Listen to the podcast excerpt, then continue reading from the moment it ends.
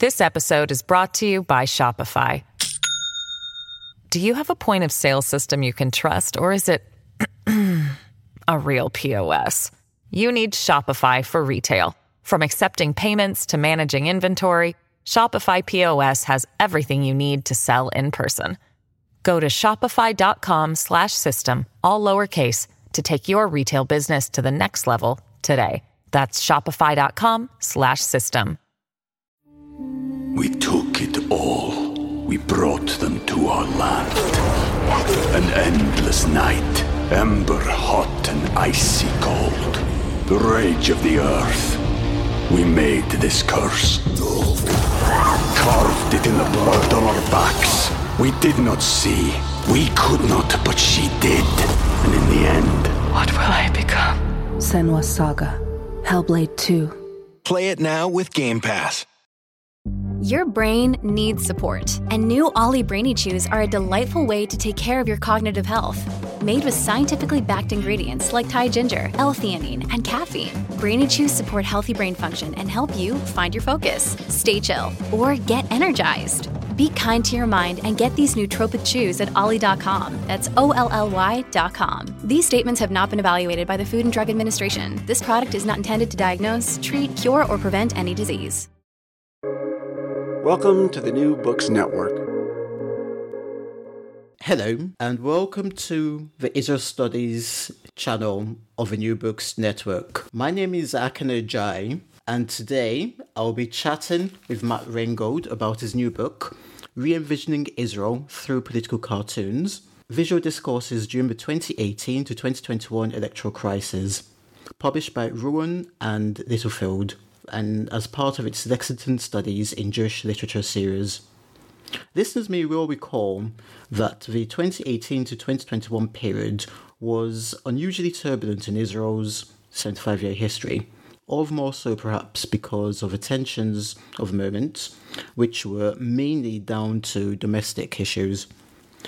The four elections that were held during this period were inconclusive. Three of the four elections held during this period were inconclusive.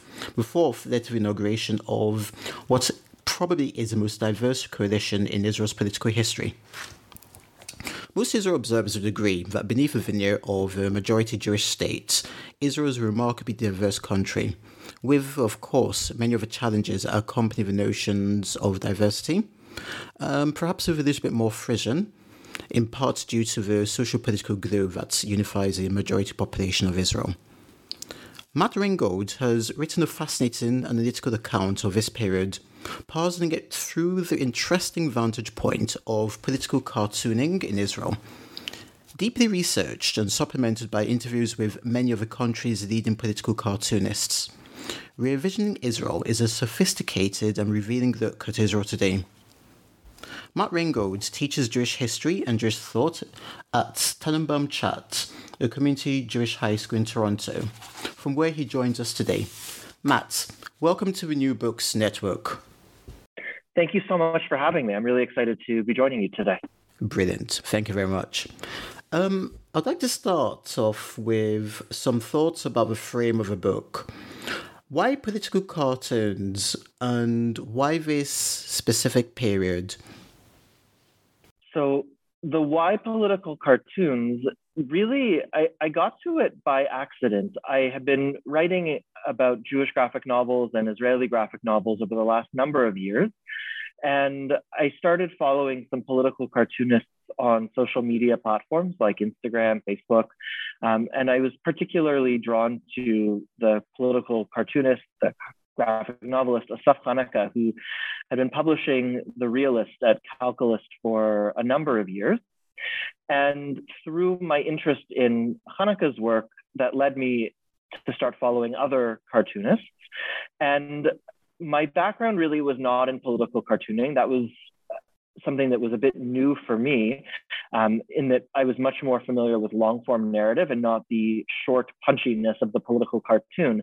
Um, but I felt that sort of my background and knowledge of Israeli culture and Israeli politics and visual narrative really allowed me to transfer over. Um, why I chose this time period is from a purely from a publishing perspective, I needed a manageable starting and ending point. And the nature of political cartooning is such that many cartoonists publish six days a week, five days a week. Um, and if I wasn't going to be focusing on an individual artist, for example, um, if I were to look at the entire history of the country, it's just it's an exorbitant number of cartoons that even what I looked at um, in this short period was well into the thousands of cartoons, um, given how many cartoonists I chose to look at, which was over 20, um, with again, many of them publishing daily cartoons. Um, and so what I felt about this time period was that it, it really was bookended very nicely between the fall of government in 2018 um, through to the formation of a a more stable government in 2021, and that they seem to bookend each other very nicely. Right, thank you very much. Um, you've written another book focusing on cartoons um, this one being about representations of gender in Israeli graphic fiction. What is it about visual representation?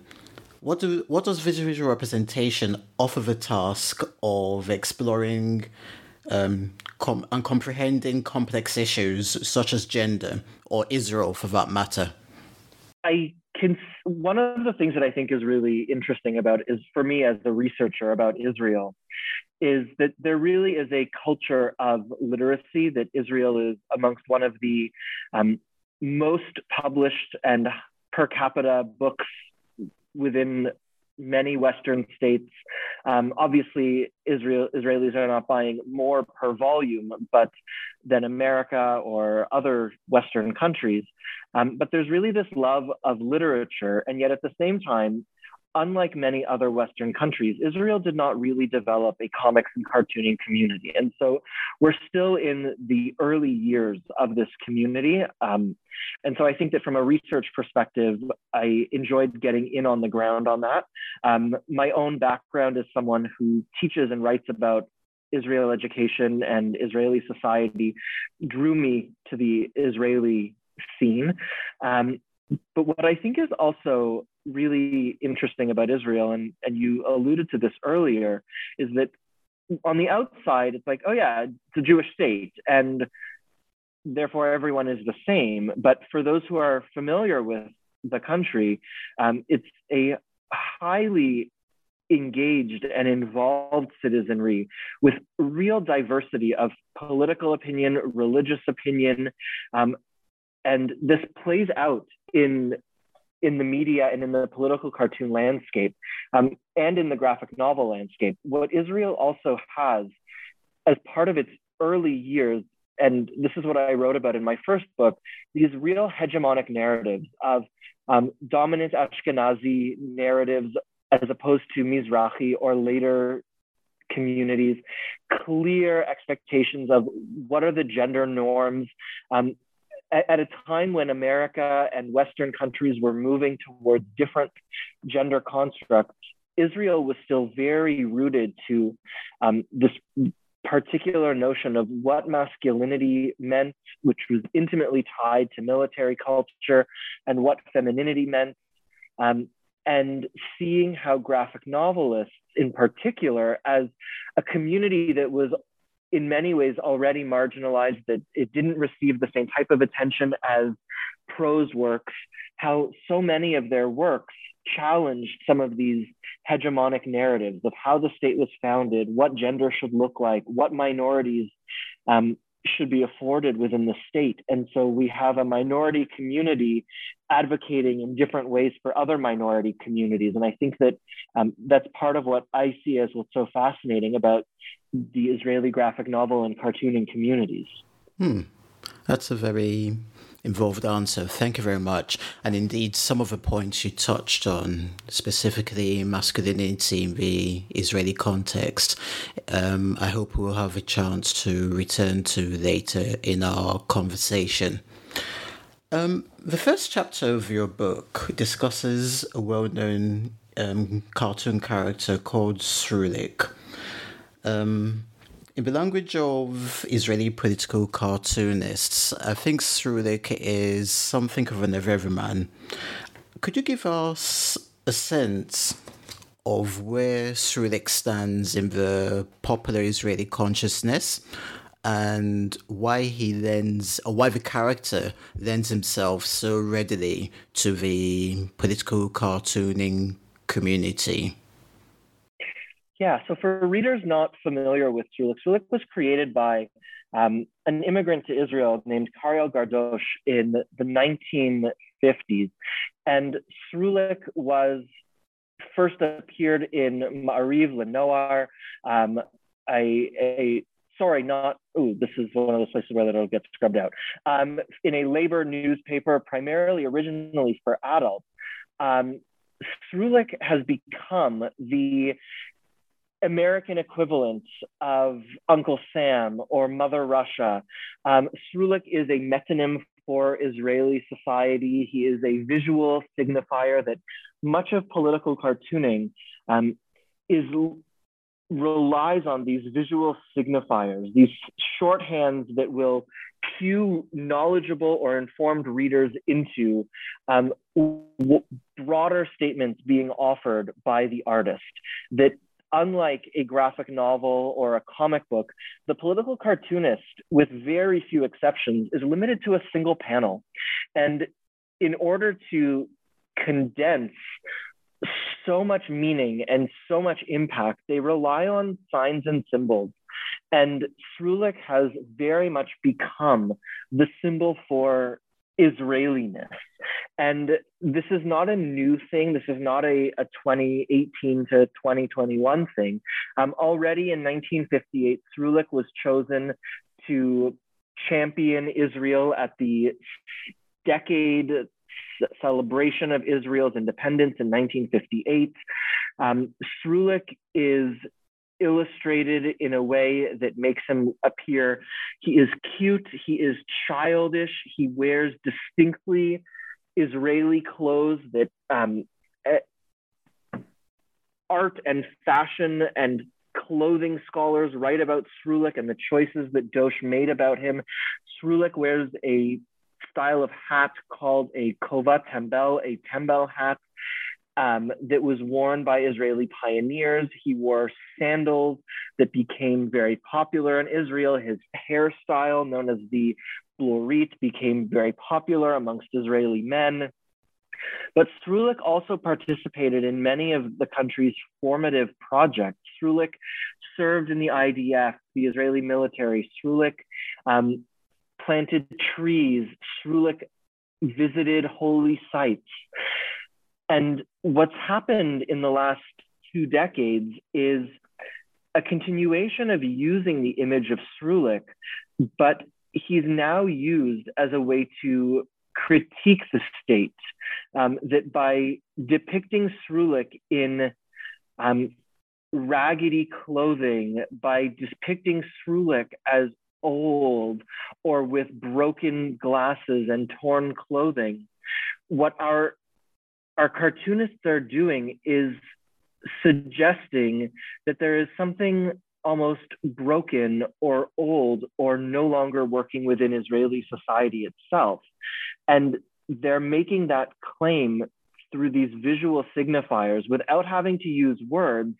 And that if you know who Srulik is and what Srulik is supposed to represent, seeing Srulik um, being battered by coronavirus particles or seeing Srulik um, being weighed down by ballot boxes um, is creating this visual image that Israelis absolutely would be able to understand because they're familiar with the image.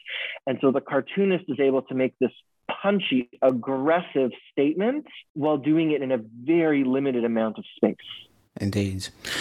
It's also interesting for me that um, images like Srulik, for example, creates a very, very specific but perhaps um, insider language. And I think you talk about this a bit more in the chapter in some of the visual references and puns that cartoonists use to get the point across, which um, many Israelis would recognize immediately. But the non Israeli observer may struggle to contextualize.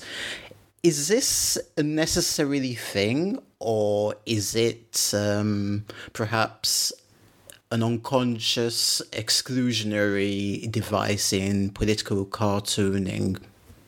So I think that you're asking a really great question. And um, I think that's part of what the nature of political cartooning is that the political cartoon is not generally has a very short lifespan.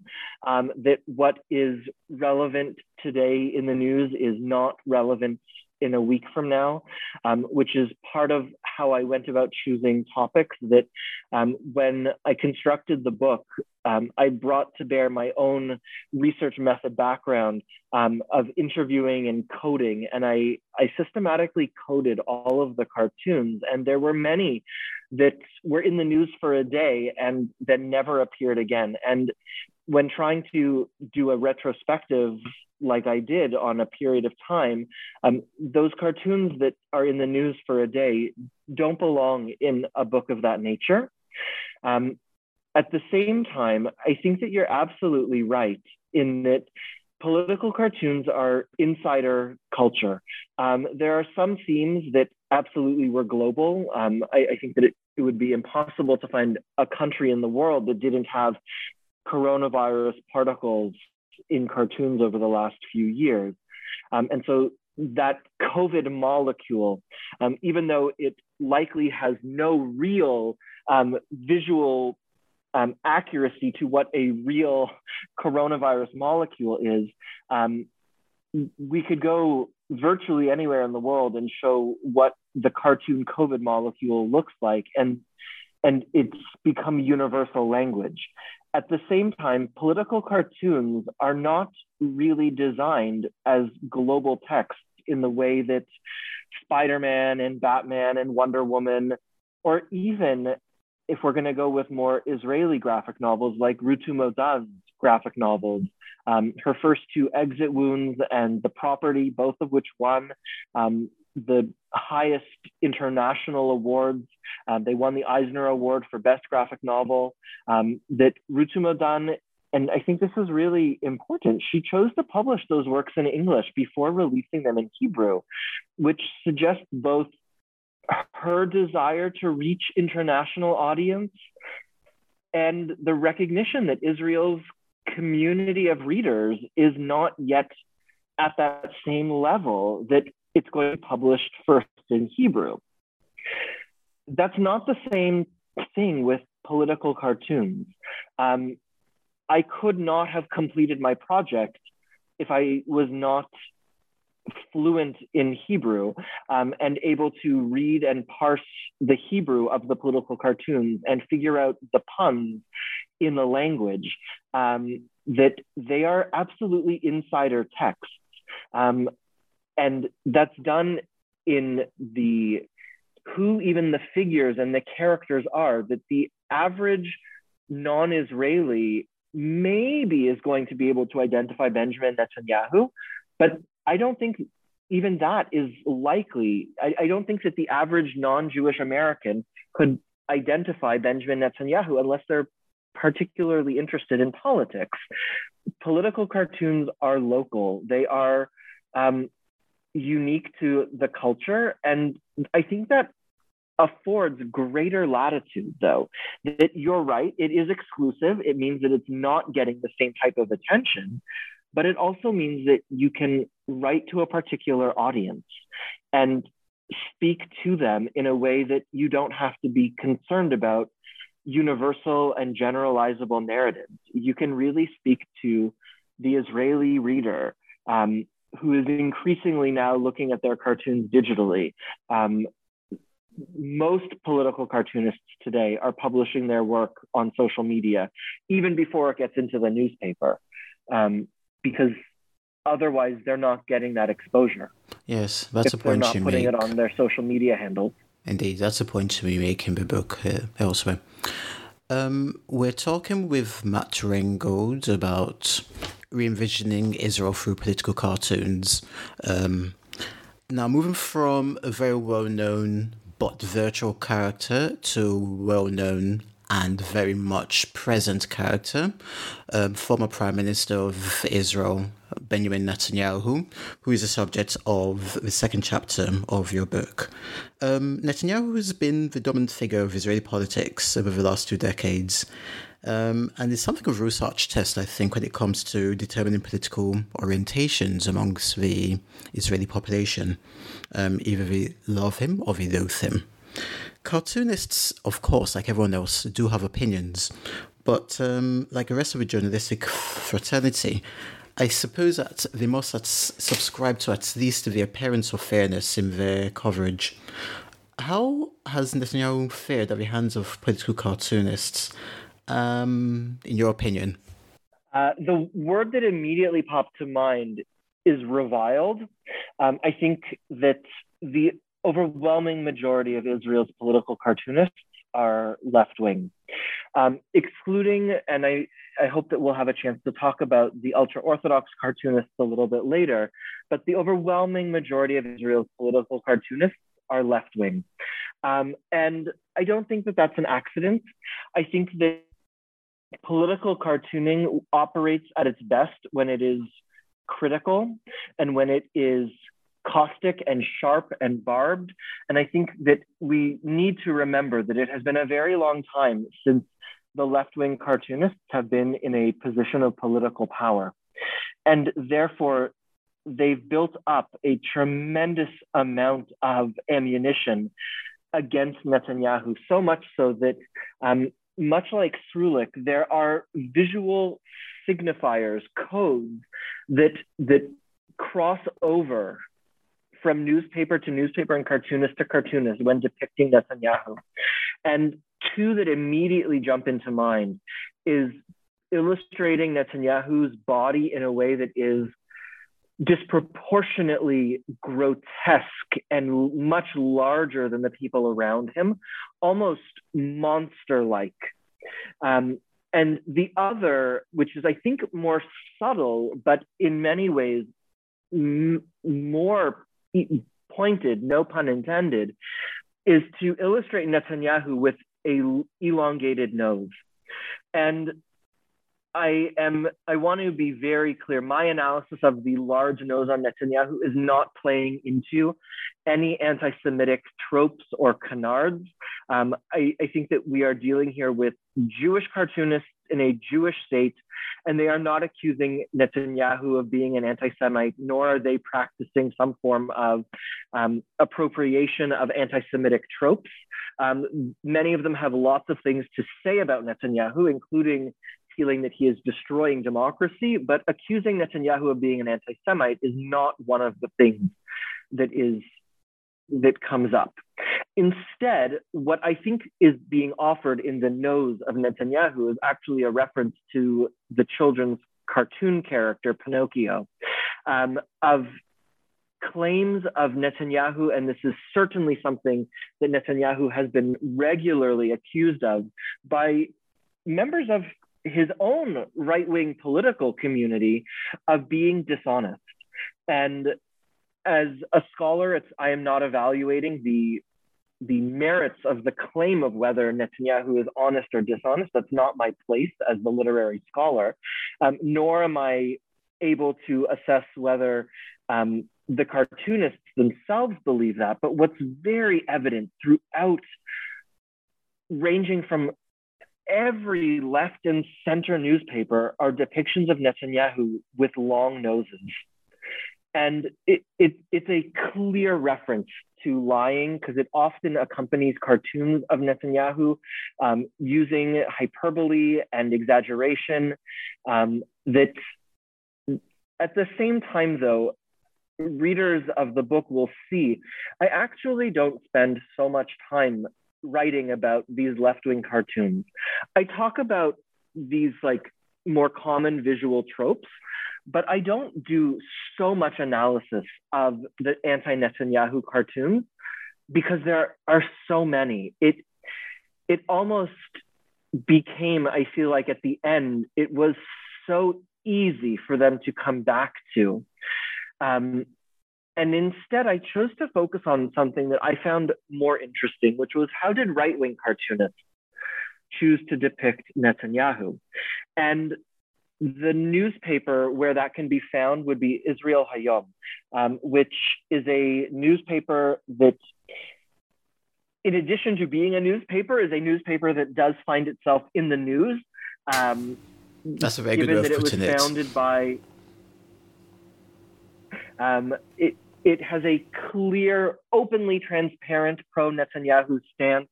It was founded in order to counter what was seen as um, left wing or biased coverage of Netanyahu. And I was curious to see how did Israel's cartoonists who worked at Israel Hayom, how did they go about cartooning Netanyahu? Um, or did they not cartoon Netanyahu? Um, and I saw what I found to be very interesting was that there was certainly far fewer Netanyahu cartoons, not just critical of Netanyahu, cartoons of Netanyahu in general. They they really didn't depict Netanyahu. Um, instead, they focused on Israeli society as a whole. That they didn't use Netanyahu as the figurehead of the state. Instead, more focused on Netanyahu as just a guy and who worked alongside other politicians. He very often was illustrated alongside other politicians. And so if there was a critique to be made by associating him with other people, it downgrades or downplays the criticism. Whereas in more of the center and left wing newspapers, he is often illustrated alone so that it's clear that the critique is of Netanyahu himself. Absolutely, rather um, than institution. Mm-hmm. Exactly. Um, and so that was really interesting to see how did um, Shlomo Cohen of Israel Hayom um, and Moshe Gulst of Israel Hayom go about caricaturing Netanyahu. Um, he also tended to be drawn far more proportionately in terms of his body shape and size. And there were definitely no elongated noses to be found in Israel Hayom. Right, right. Um, how important is caricature in political cartooning?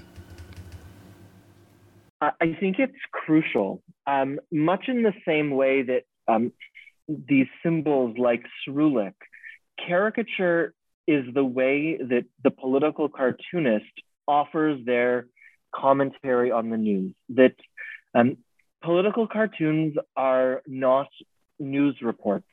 Um, they are far more similar to an editorial than they are to a, a news report. That even if we're going to certainly acknowledge that no news report is unbiased. Every news report has bias.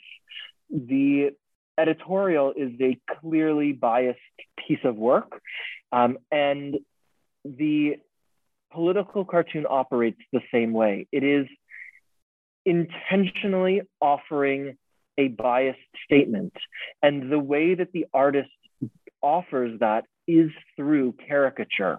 It is one of the tools available that, unlike the editorialist, the political cartoonist, again, um, and I know I've said this before, but we are dealing with limited space. This is a single panel illustration, with the exception of Asaf Hanuka. Um, and caricature is the way that they go about doing that through facial expression, through exaggeration, through color, all of these have to be read as intentional choices made by the artist. Um, and caricature is one of them. Mm. This episode is brought to you by Shopify. Do you have a point of sale system you can trust, or is it a real POS? You need Shopify for retail. From accepting payments to managing inventory, Shopify POS has everything you need to sell in person. Go to shopify.com slash system, all lowercase to take your retail business to the next level today. That's shopify.com slash system. We took it all. We brought them to our land. An endless night, ember hot and icy cold. The rage of the earth. We made this curse. Carved it in the blood on our backs. We did not see. We could not, but she did. And in the end, What will I become? Senua Saga. Hellblade 2. Play it now with Game Pass. Right. Um, now, the cover of your book features a very powerful cartoon by Riot Bots, cartoonist with the Hebrew language daily Makor Rishon. It's going to feature on the blog post that's going to accompany this podcast, so in due course, listeners will be able to see the image for themselves. Um, without me saying much more, I wondered if you'd be able to give some sort of contextual depth, some sort of contextual um, explanation to this image, and perhaps say something about what it tells us about contemporary Israel. So before I answer that question, I'm going to give a little bit more context on Reut Bortz. Um, Reut Bortz is a religious Zionist cartoonist. Um, she lives in the West Bank. Reut Bortz works, as you said, for Makor Rishon, which is a religious nationalist newspaper, but she also has worked and contributed to other venues like Paradox um, and Liberal, which are far more um, critical of the government. Reut Bortz is really interesting in her willingness to critique her own community. And one of the other pieces, and then I'll describe the image, that Reut often posts her work on Instagram. And accompanying her cartoons is lengthy commentary, almost an editorial that accompanies the cartoon, where she shares her feelings about the news event that has inspired the cartoon. And it was my choice to have Reut's cartoon on the cover of the book. Reut was very supportive and happy to make the image available. Um, but this was something that I really wanted. And I wanted a cartoon on the cover. I wanted a cartoon that could be displayed in a bookstore, on a bookshelf. I wanted something that people wouldn't look at and say that image makes me uncomfortable, as many of the cartoons in the book do. Um, and I wanted something that I found on my own to be beautiful. And the image that is on the cover is a teenager sitting at a table with his family. The family of four. Um, the father is standing and he is ladling out, I believe, pasta for the family. The mom is sitting at the table. They are clearly identified through visual signifiers as a religious dati religious nationalist family. Um, for North American audiences, this would be something like modern orthodoxy. Um, the mom has her hair covered. Um, the father has the kippah on, as does the boy. Um, they are wearing tzitzit or ritual fringes. Um, what makes the image unique is that it is illustrated in black and white, save for emerging oozing out of the boy rainbow colored goo liquid um, that is pouring out of his clothes and his pants. And seated under the table, playing in the puddle, is the boy's younger sister. And the motivation for Bortz behind this image were a series of anti LGBTQ comments made by rabbis from her own community who spoke about a desire to um, push young gay men and women into conversion therapy, to deny them access to their sexual identities, to refuse to create space within their community for openly LGBT gay community members. And Bortz's editorial that accompanied this was a strongly worded statement in which she called out the rabbi by name who she felt was not just being offensive, but was actually being anti Jewish, was being harmful to the community and its members, in which she called out and said that she hopes that one day, if her own children come out as gay, they have the confidence to do so, and that they don't find themselves in schools with rabbis like them, and that he is that her children would be willing to come and speak to her, a member of this religious community, but one who believes that there can be space.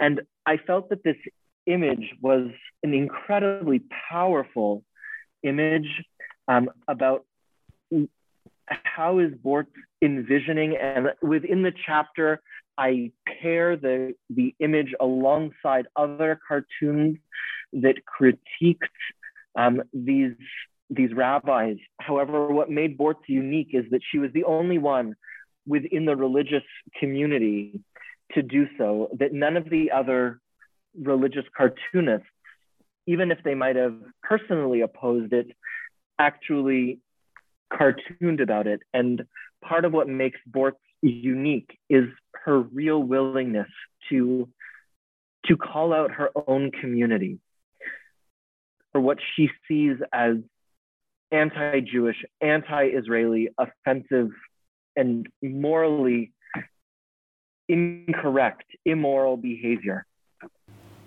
Indeed, it's, it's, it's about challenging the rhetoric of the moment, and I think that's what I found quite interesting because um, certainly from the secular and other communities in Israel, the presumption is that um, the religious Dati community is homogenous and speaks with one voice and with one set of intentions.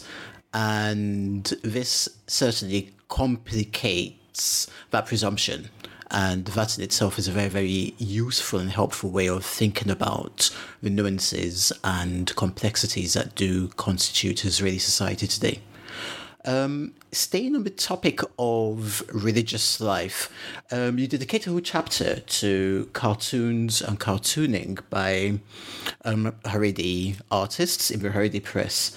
Now, I think it's fair to say that you had something of a methodological challenge in putting this chapter together, specifically because many of the Haredi newspapers do not have an online presence, and given that you're based in Canada, um, access is incumbent on the internet, I suppose.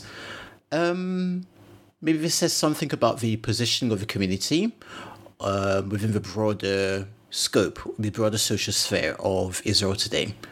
Um, how do the cartoonists that you did engage with um, tend to portray the community vis-a-vis the more dominant communities. And I think it's also important to say at this point that um, you don't just carry out an analysis, but you actually interviewed your subjects as well, which actually afforded you quite an intimate perspective of their thinking, of their working process, and about the communities that they write for. Yeah, so on that last point that you just raised, I, I certainly would not say that I am an ethnographer. I would not categorize the book as an ethnography. However, one of the pieces of the book that I really did want to create was an understanding of how does this community work in general, and that even if they're producing different types of cartoons and in different venues, um, by approaching it topic by topic, we were I was able to look at how did cartoonists across different political and religious and gender and sexual spectrums go about thinking about this issue. And so there is an element of community ethnography that, that does come into play. but I was exceptionally unprepared for um, discoveries about Haredi cartooning. Um, it, as you said, the Haredi community by nature is a closed community to outsiders. I do not in any way fit into a Haredi community um, religiously, culturally, socially. Um, and as I started researching, one of the, the real ways that I started getting in touch with cartoonists and adding to my running list was that whenever I would interview someone, they would, first of all, tremendous excitement from the cartoonists to have someone interested in their work. Um, they were there was really such positive vibes. Um, they would often ask to see who else are you talking to, and I mentioned that I really didn't know anything about Haredi cartooning, um, and someone mentioned to me that oh you should talk to this person and it'll give you some insights, and I learned then that the Haredi cartoonists and the Haredi community have WhatsApp groups where the cartoonists share their work. And they are closed groups. They are, um, you need to request permission to join. They are also um, only admin can post, so no one responds to each other's work. But hundreds of posts are made over the course of a month by different cartoonists identifying who the artist is, what the publication venue is, and where they share their work, and so that they are able to see each other's work. One of the other things I learned is that the Haredi cartoonists, many of them are looking at what non Haredi cartoonists are doing. Um, whether it is um, following on social media, whether it is reading in newspapers, um, there are a number of Haredi political cartoonists who do know what's going on. One of the other pieces to sort of be aware of, Haredi, much like Benjamin Netanyahu, in general are depicted negatively in political cartoons. Um, what the Haredi political cartoons, though, produced by members of the community afforded me was to see a very different way of viewing the community.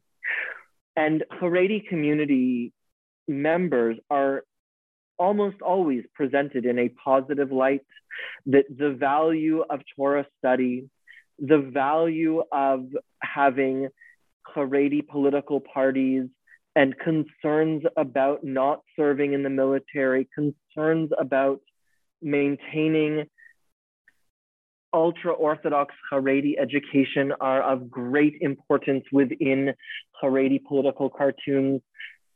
I was really afforded a totally different perspective. And I feel in hindsight that the volume would have been incomplete without the Haredi cartoons. Um, I acknowledge in the in, in the introduction that there are two other communities that um, did not gain that I did not gain access to. Um, I there are no cartoons written in Russian. Israel has a very large Russian community. Um, with its newspapers continuing to publish in Russian, um, I just did not have, I don't speak Russian or read Russian. Um, and similarly, I don't speak or read Arabic. And part of political cartooning is a requirement to understand the signs, symbols, and language. Um, and so while I don't belong to the, Haredi community, I am steeped enough in traditional Judaism that I felt that I was able to understand, and that if there was a cartoon that I wasn't sure about, I had people that I could turn to. Um, I couldn't begin to parse a cartoon published in Arabic because I don't have the language, I don't have the cultural capital, um, I don't understand the signs and symbols, and therefore it wouldn't. Sorry, I'm in a school. Um, it wouldn't. It wouldn't have done. It would have been a disservice to that community, and I feel to the book as a whole, to be writing about cartoons that I don't really understand. Quite, quite. But um, you did have quite privileged access to the Haredi community, and you're able to share that with us to our benefit. Um, just a reminder that I'm talking to Matt Reingold about his new book, Re Envisioning Israel Through Political Cartoons Visual Discourses During the 2018 to 2021 Electoral Crisis, which is published by Lexington Books. Um, now, the dominant event across the world, and we've talked about this a little already, um, for much of a period that you focus on in your book, was the coronavirus pandemic. Now, segueing slightly, um, for mainstream is Jewish Israel, and quite possibly for some non Jews living in Israel as well, the Bible, the Tanakh, is a common cultural language which is manifested in, amongst other ways, in the celebration of the Chagim, the holy days, Passover, Hanukkah, Rosh Hashanah. 2020 and 2021 were largely overtaken by the coronavirus pandemic um, of the very many restrictions at the preventative measures necessitated, nothing struck home more than the restrictions on social gatherings during the period starting with Passover 2020 and the subsequent religious holidays. Um, you call this chapter um, Biblical Exegesis specifically relating to how political cartoonists used the Bible and used messages of the Bible as a starting point for commentary about the state of a nation. Um, could you tell us something about this fascinating intersection of faith, cultural norms, and visual commentary? Yeah, so I as I started coding and looking at different cartoons about COVID, um, a few things became clear. One was um, much like political cartoons everywhere in the world, there was tremendous criticism of government. Um, even in a country that gained a lot of good press about how it handled the pandemic, um, there was still um, almost regularly cartoons criticizing the way that Israel's leaders handled the pandemic. Um, and so much like the coronavirus molecule that became ubiquitous as a visual sign for COVID, um, so too was having cartoons that were critical of government. That's just sort of how the political cartoons worked everywhere in the world during this time. And I felt that I didn't have much to say because the cartoons were so so obvious in many ways that they were creative, they were fun. Um, and I did do some writing about some of the COVID cartoons, but to write an entire chapter about the pandemic and the way that people were critical of government, um, it, it, didn't seem, I, it, I didn't feel that I had much to write about. And instead, much like every other chapter in the book, I wanted to focus on the uniquely Israeli experience. And the ways, as you mentioned, that Israel was forced to grapple and think about things in new ways was what do holidays look like? That we have a country where um, over the eight days of Passover, um, the country in many ways shuts down, that um, the holiday cycle revolves around Jewish holidays, government schedules recesses during Jewish holidays. Um, that the country is really guided by the Jewish calendar in many ways, and the reality that the holidays are celebrated very publicly. Holidays in Israel are public celebrations that recent data has it that like over 90% of the country's Jews, regardless of whether they are um, observant of traditional Judaism or say that they are secular, are celebrating Hanukkah and Passover, and that these are public things. And what I became very interested in seeing was how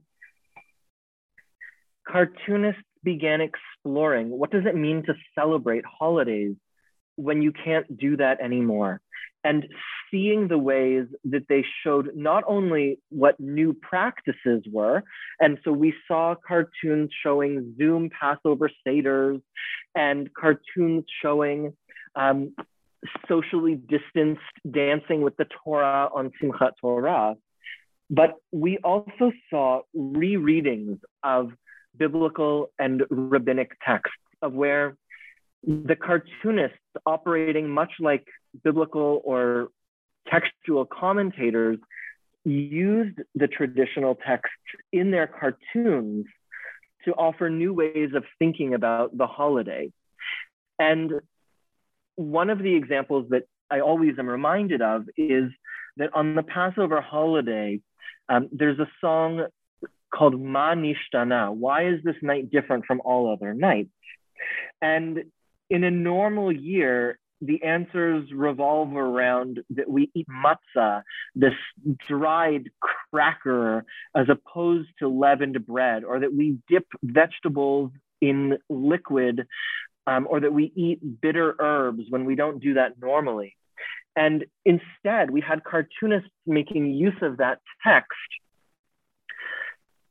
to offer insight into the way that they are experiencing Passover differently in these years during the pandemic, of having to celebrate by themselves alone, of having to do Zoom Seder.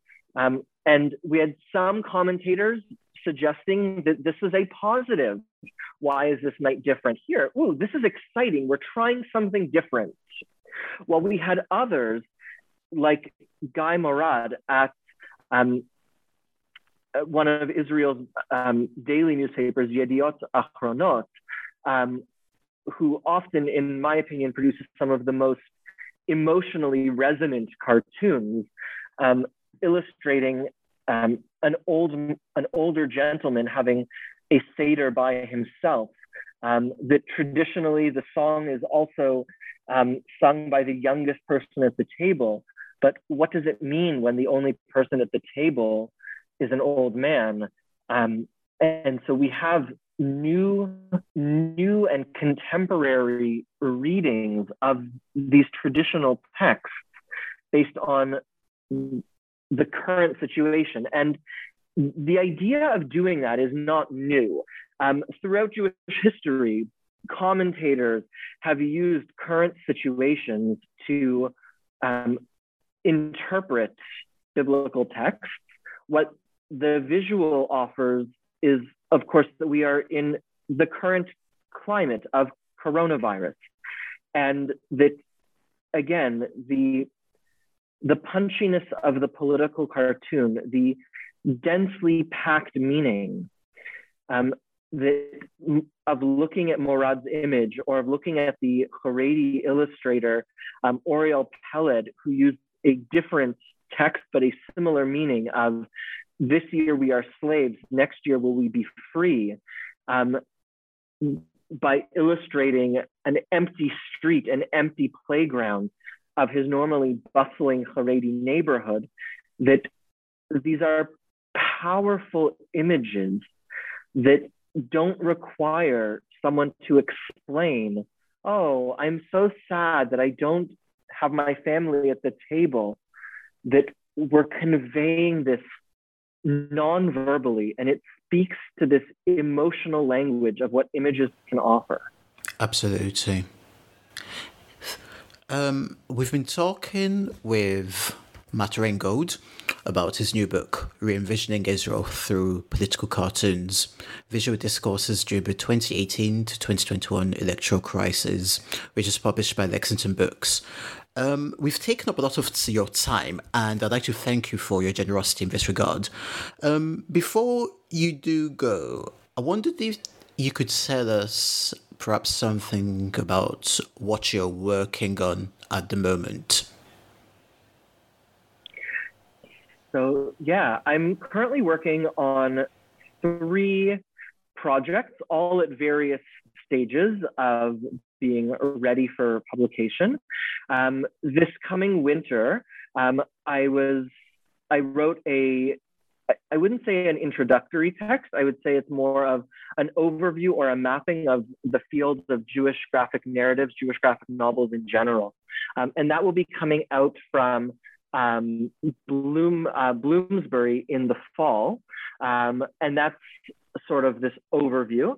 Um, my other hat that I wear is I, I, do research in education, and I have a co-edited volume coming out from Brandeis University Press sometime in 2023 about different ways of teaching Israel. A lot of the focus in Israel education has been on the learner, and Sivan Zakai of Hebrew Union College in LA and I um, decided to see if there was interest in writing about how do how do the teachers in the room go about teaching Israel?